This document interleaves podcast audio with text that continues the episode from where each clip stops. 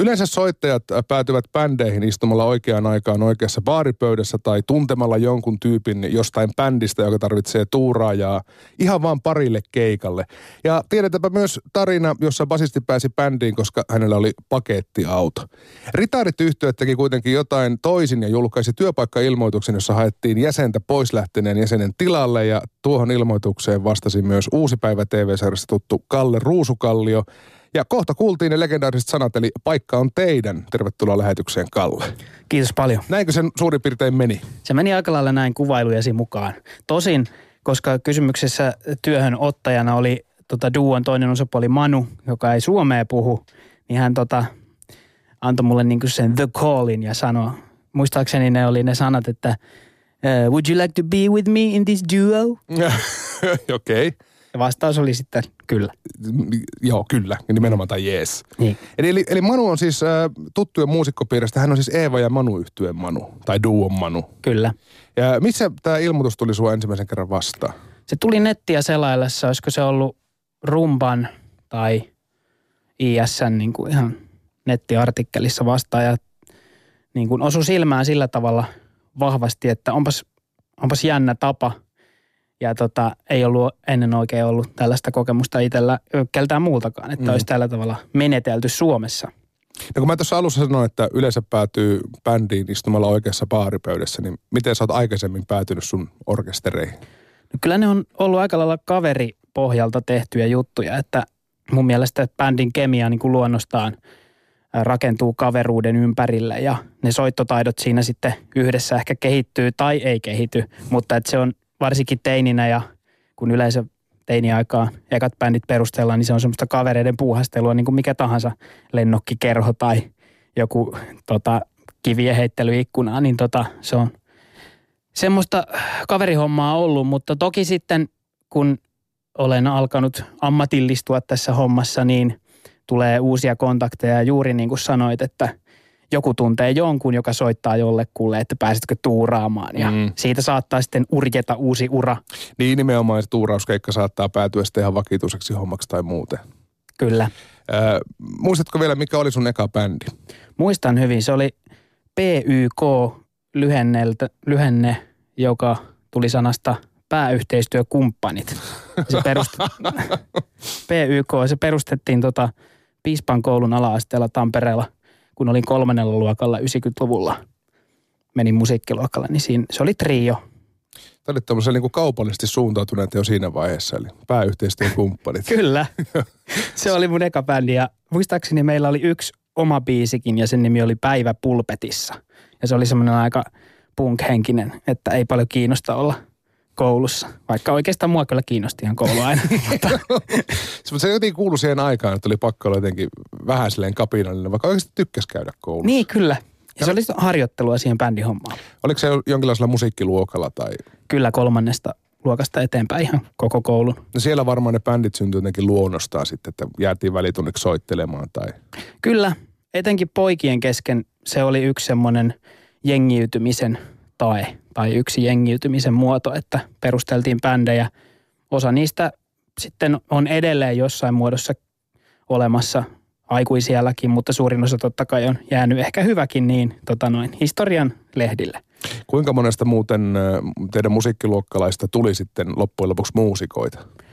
Loppujen lopuksi aika moni on pyörinyt musiikin alalla joko vahvana harrastajana tai sitten jopa ihan, että uraa siitä yrittää Öö, ja ehkä jos mä ajattelen laajemmin meidän semmoista niin musiikkiluokkajengiä, ettei pelkästään omaa varsinaista luokkaa, vaan yläasteelta vaikka, mm. jos miettii, tai lukiossa, vaikka ei se ollutkaan musiikkilukio, mutta tota, niin sieltä hirveän moni tulee tänäkin päivänä vastaan. Ja edelleen, jos mä katson mun puhelin muistio, että ketkä on niitä, joille mä soittaisin, jos tulisi tämmöinen tilanne, että nyt tarvitaan keikalle joku sen ja sen soittimen taiteja, niin hyvillä todennäköisyydellä se on joku mun vanha koulukaveri. Niin, eli varokaa vaan Kallen kaverit, saatatte päätyä joskus ritaareiden keikalle.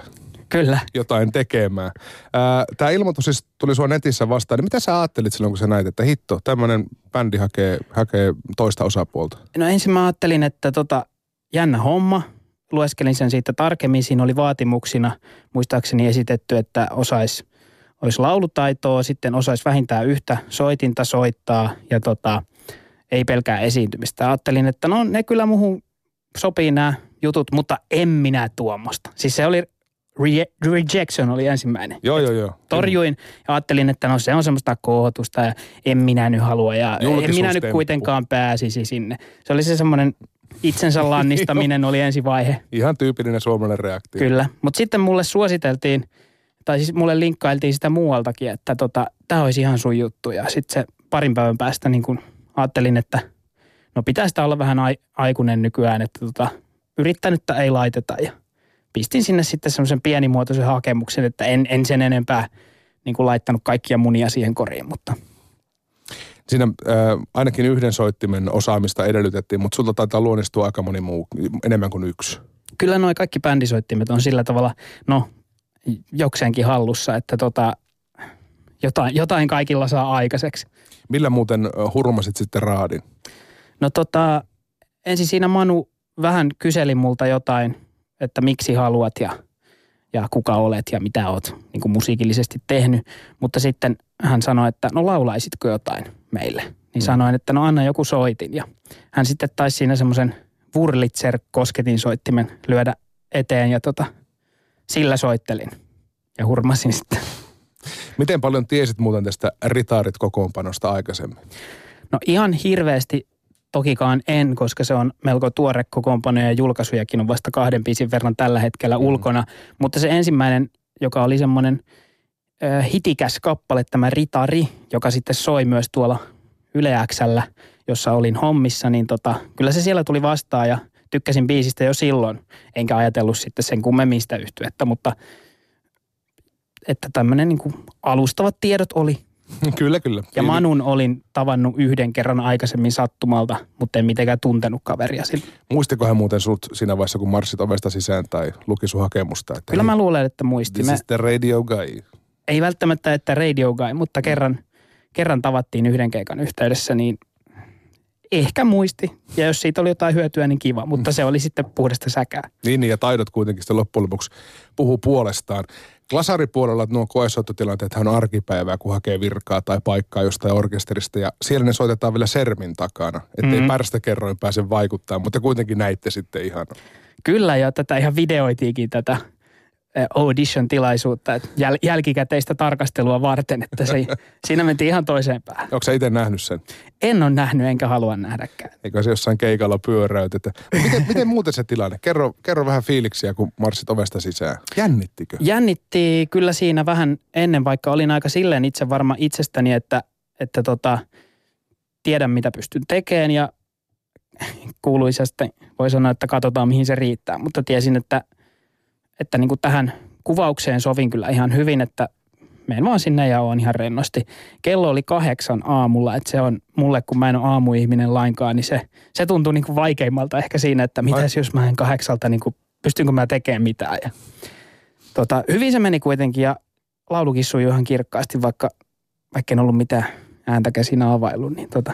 Eli siis menin, menin tämmöiseen studiotilaan, jossa oli Manu vastassa ja sitten pari tyyppiä kameroiden takana, jotka vaan tallensi tätä tota, tilannetta ja käytännössä Manun kanssa siinä sitten keskusteltiin ja soitettiin ja lauleskeltiin. Ja ehkä parikymmentä minuuttia kesti ja lähdin hyvillä mielin siltä pois. Jäi kyllä tosi hyvä fiilis. Niin tuota myös mietin, että niinku se oma fiilis sen jälkeen niin oli ilmeisesti aika, aika tavallaan toiveikas tai semmoinen niin varma. No kyllä se oli aika varma siitä, että ainakin on nyt itselleni onnistunut niin kuin esiintymään edukseni, että jos he ei hae tällaista juttua, jos Manu löytää jonkun vielä sopivamman, niistä muistahan mä en tiennyt mitään, ketkä oli hakemassa. Mm. Niin sitten se on niin ja ei siinä mitään ja elämä jatkuu, ei siinä, en niin kuin ressannut sitä, vaan olin ihan tyytyväinen. Mutta sä olit ensimmäinen, joka sinne tuli. Taisin olla joo, koska ne kaikki oli samana päivänä ja mä olin sitten järkännyt sen niin aikaiseen sen takia, että ehdin töihin Tampereelle vielä loppupäiväksi. Ja, ja hakemuksia tuli siis sata määrin, näin, näin olen kuullut myöhemmin. Ää, minkä biisin sä muuten vedit sen Wurlitzerin kanssa? Mä vedin sellaisen kappaleen kuin Rakkautta vaan, jonka mä oon tota, säveltänyt uusipäiväsarjaa varten aikaisemmin. Joka, mm. joka sitten sopii itselleni hyvin. Niin tota, sen siitä hetken mielijohteesta. En ollut kauheasti suunnitellut, mutta se, se tuli vedettyä, koska sen sanat muistin. No tuota esiintymiskokemusta, kun kerta ritareissakin edellytettiin, niin sitä sulla on kertynyt paitsi lavalta siis soittajana, niin myös tuolta TVn puolelta eli uusi päiväsarjasta, niin vieläkö sille jää aikaa tämän pestin myötä? Uusi päiväsarjalle ehdottomasti jää aikaa ja se on niin kuin mun ö, tavallaan, voisiko sanoa päätyö, koska sitä tehdään jatkuvalla syötöllä niin kuin mm. tasaiseen tahtiin ja Tampereellahan mä asustelen ja siellä sitä sarjaa pyöritetään ja sitten taas tämä Ritarit toimii enemmänkin luulakseni tällä tavalla niin kuin sykkeissä mm. tavallaan, että tehdään omissa päissä juttuja ja sitten välillä kokoonnutaan esimerkiksi Helsinkiin tai johonkin. Manuhan itse pitää majaa Ranskassa, että, no niin. että tota, tämä on tämmöinen etäsuhde. Joo, joo, ja sitten sähköpostit toimii ja kyllä. sillä liikkuu se on, tietoja. Tämä on nykyteknologia mahdollistaa kyllä ihan sen, että voi kot- kotoa käsin demotella hyvin, hyvinkin pitkälle asioita ja sitten vasta niin kuin kokoontua. Mitä sä oot tähän mennessä ehtinyt Ritardervissä jo tehdä?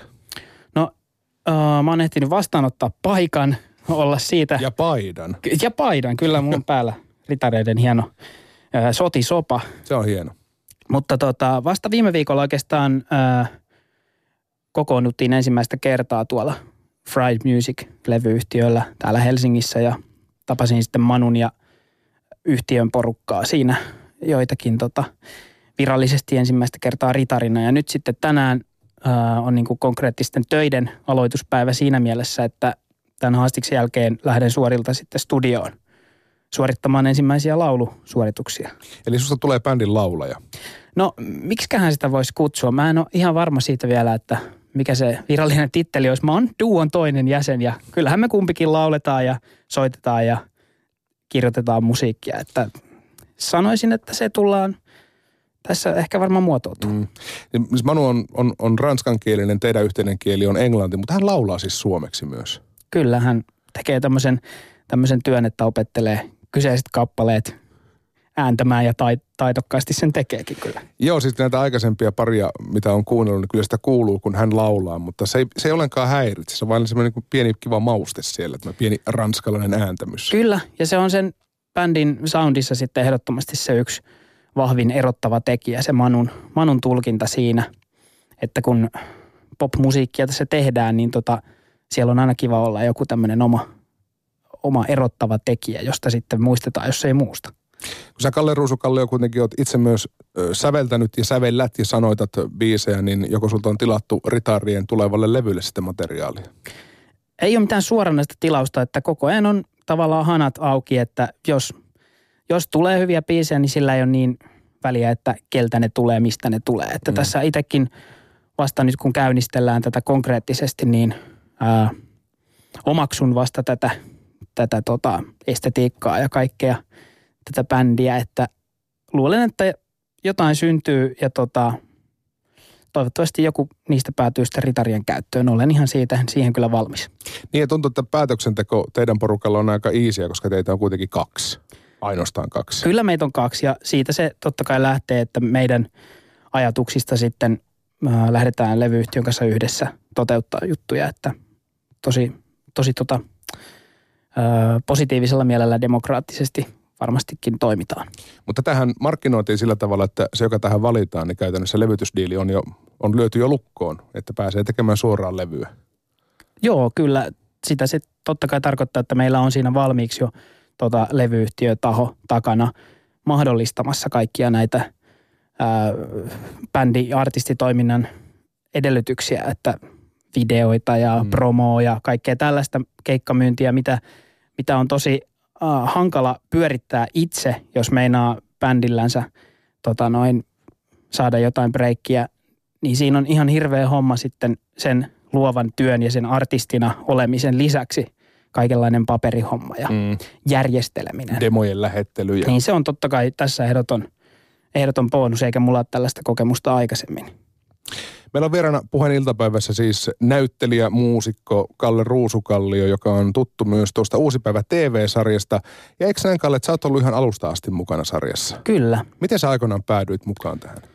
No sekin oli vähän tämmöinen oikeastaan aika samantyyppinen tarina kuin tässä ritareissa, että sain kaverilta jonkun mailiin, jossa oli tämmöinen avoin hakuilmoitus, että haetaan uuteen sarjaan – avustaviin pieniin rooleihin muusikoita, jotka osais niin kuin näytellä muusikkoa.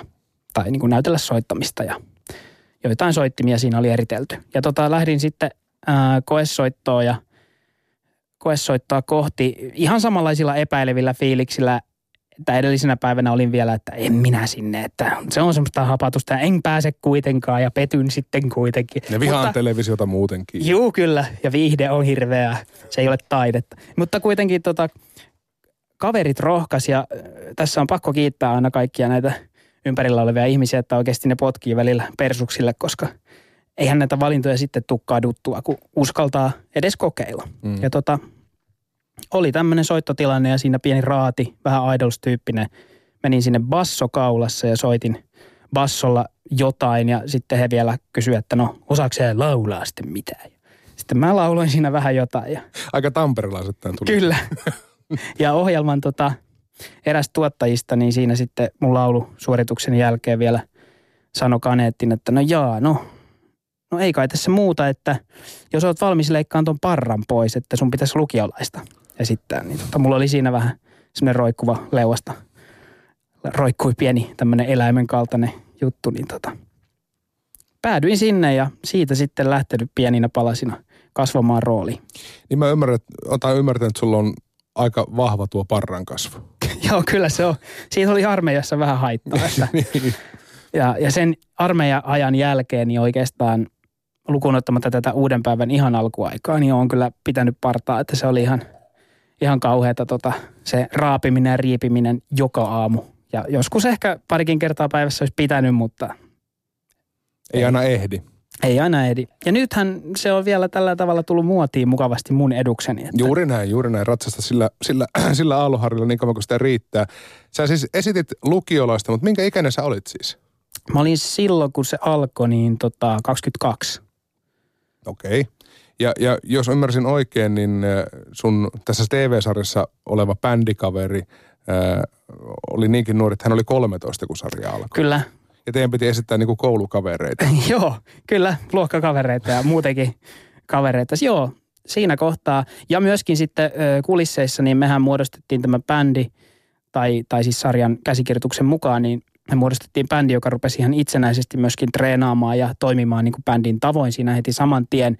Niin ää, kyllä siinä varmaan on ollut juuri Valterilla, josta puhut mm. tässä, niin tota, ollut semmoinen nopean kasvun paikka periaatteessa, kun hän tulee sieltä yläastemaailmasta ja meikäläiset oli ollut jo jossain yliopistossa ja tällä tavalla. Että niin, siinä niin. ollaan hyvin erilaisissa jutuissa, mutta erittäin hyvin alusta lähtien tultiin toimeen. Ja, ja mutta tota... Valtteri on kyllä nopeasti miehistynyt. Kun teitä esimerkiksi kuunteli tuolta Yle Xn puolelta radiosta, niin kuulosti siltä niin kuin vanha tekijä, semmoinen niin kuin elämänkokenut mies olisi puhunut siellä sun kanssa. Että... Kyllä. Ja jos sitä voi, mutta luulen, että siitä on siitä uusi päivä työympäristöstä, että hän siihen niin nuorena lähti, niin siinä on pakko olla se suurin syy. Se on varmaan aika hyvä koulu ollut ylipäätään, jos laajemmin ajattelee viihdebisnekseen.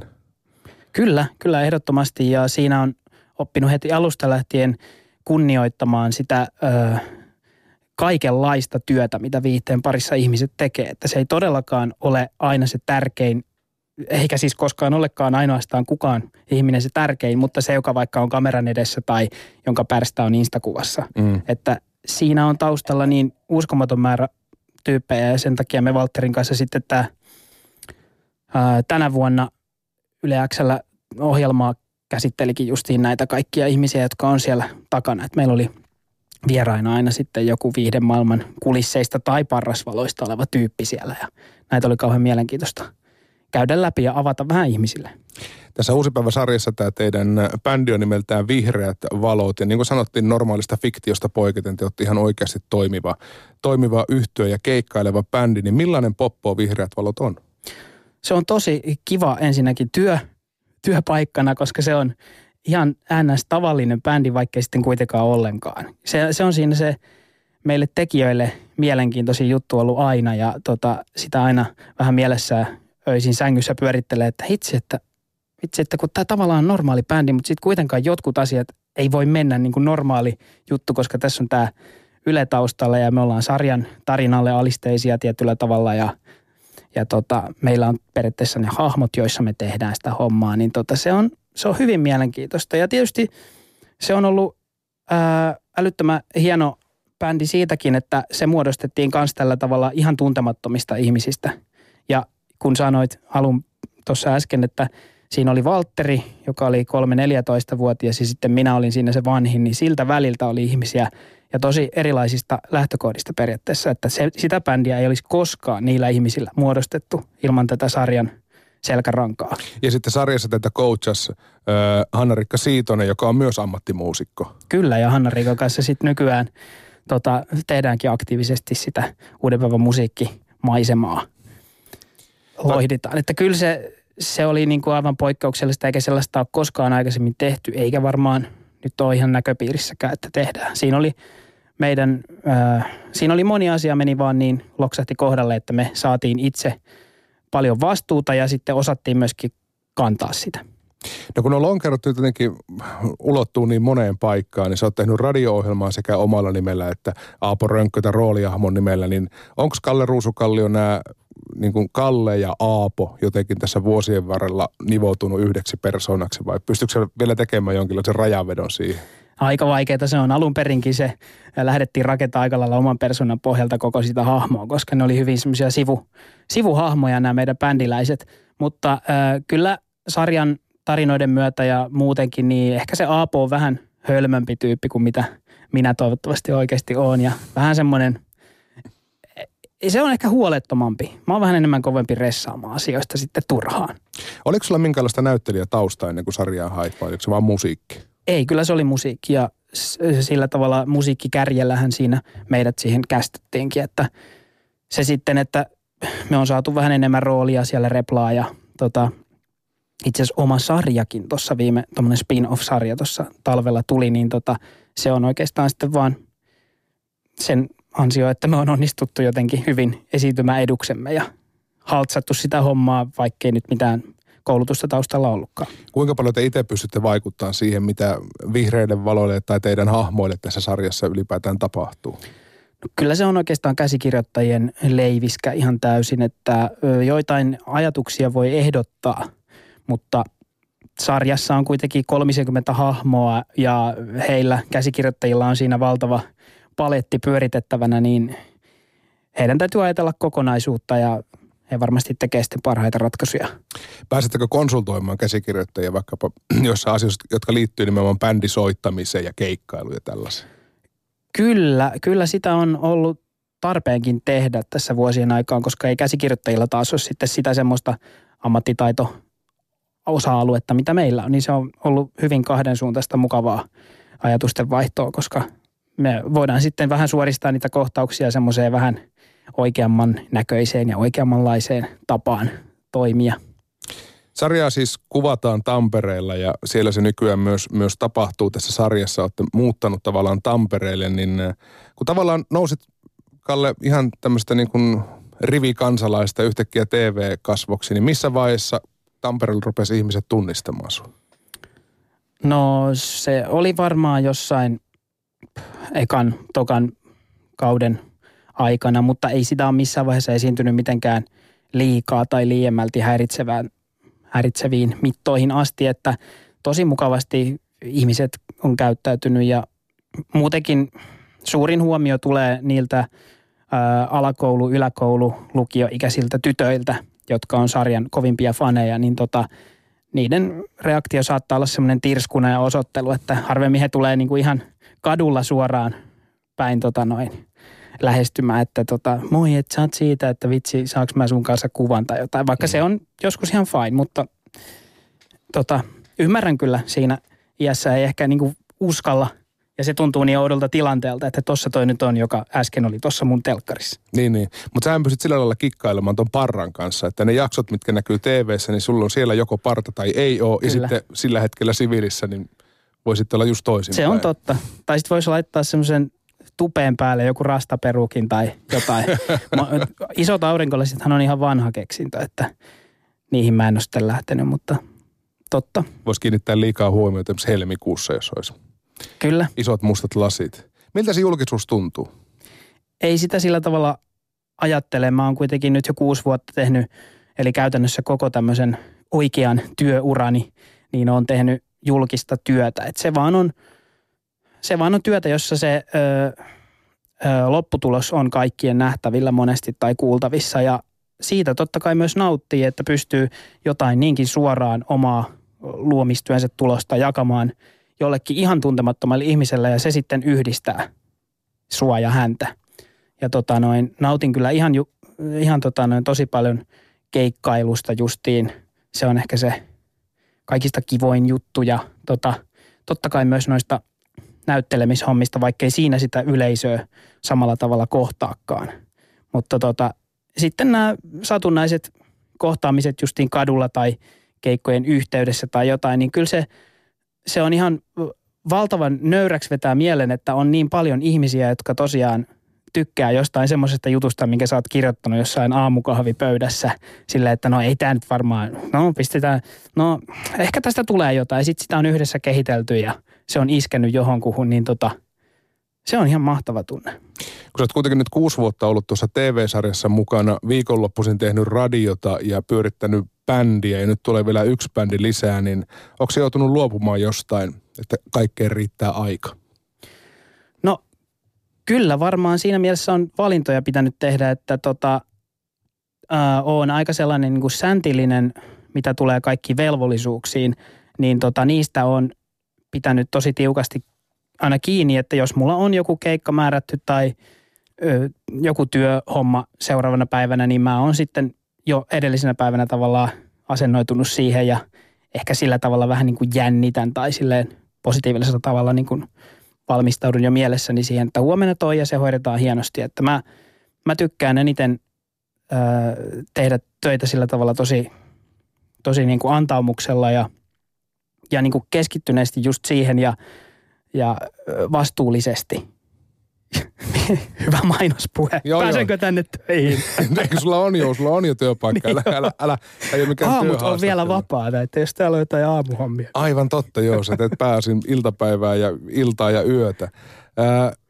Tämä tota, uusin pesti siis Duon, äh, siis Duo Ritareiden, Ritarit Duon toisena osapuolena on siis tullut avoimen haun kautta, niin mihin suuntaan tämä Ritarien tyyli sun mukana muuttuu? Koska väkisinkin, kun puolet porukasta muodostat, niin tuut siihen vaikuttaa?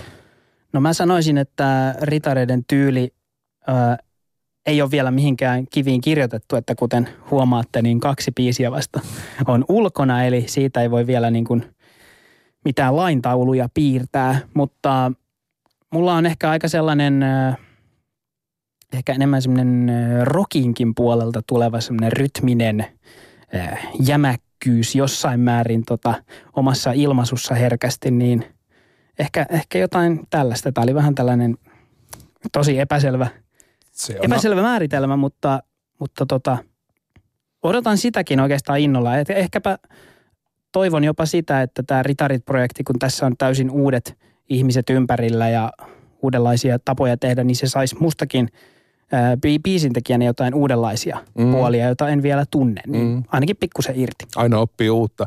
Sä asut vielä tällä hetkellä Tampereella ja siellä on myös tuo niin kutsuttu päivätyö, eli uusi päivä TV-sarja, niin onko riski, että joudut jossain vaiheessa vaihtamaan kaupunkia Helsinkiin töiden perässä?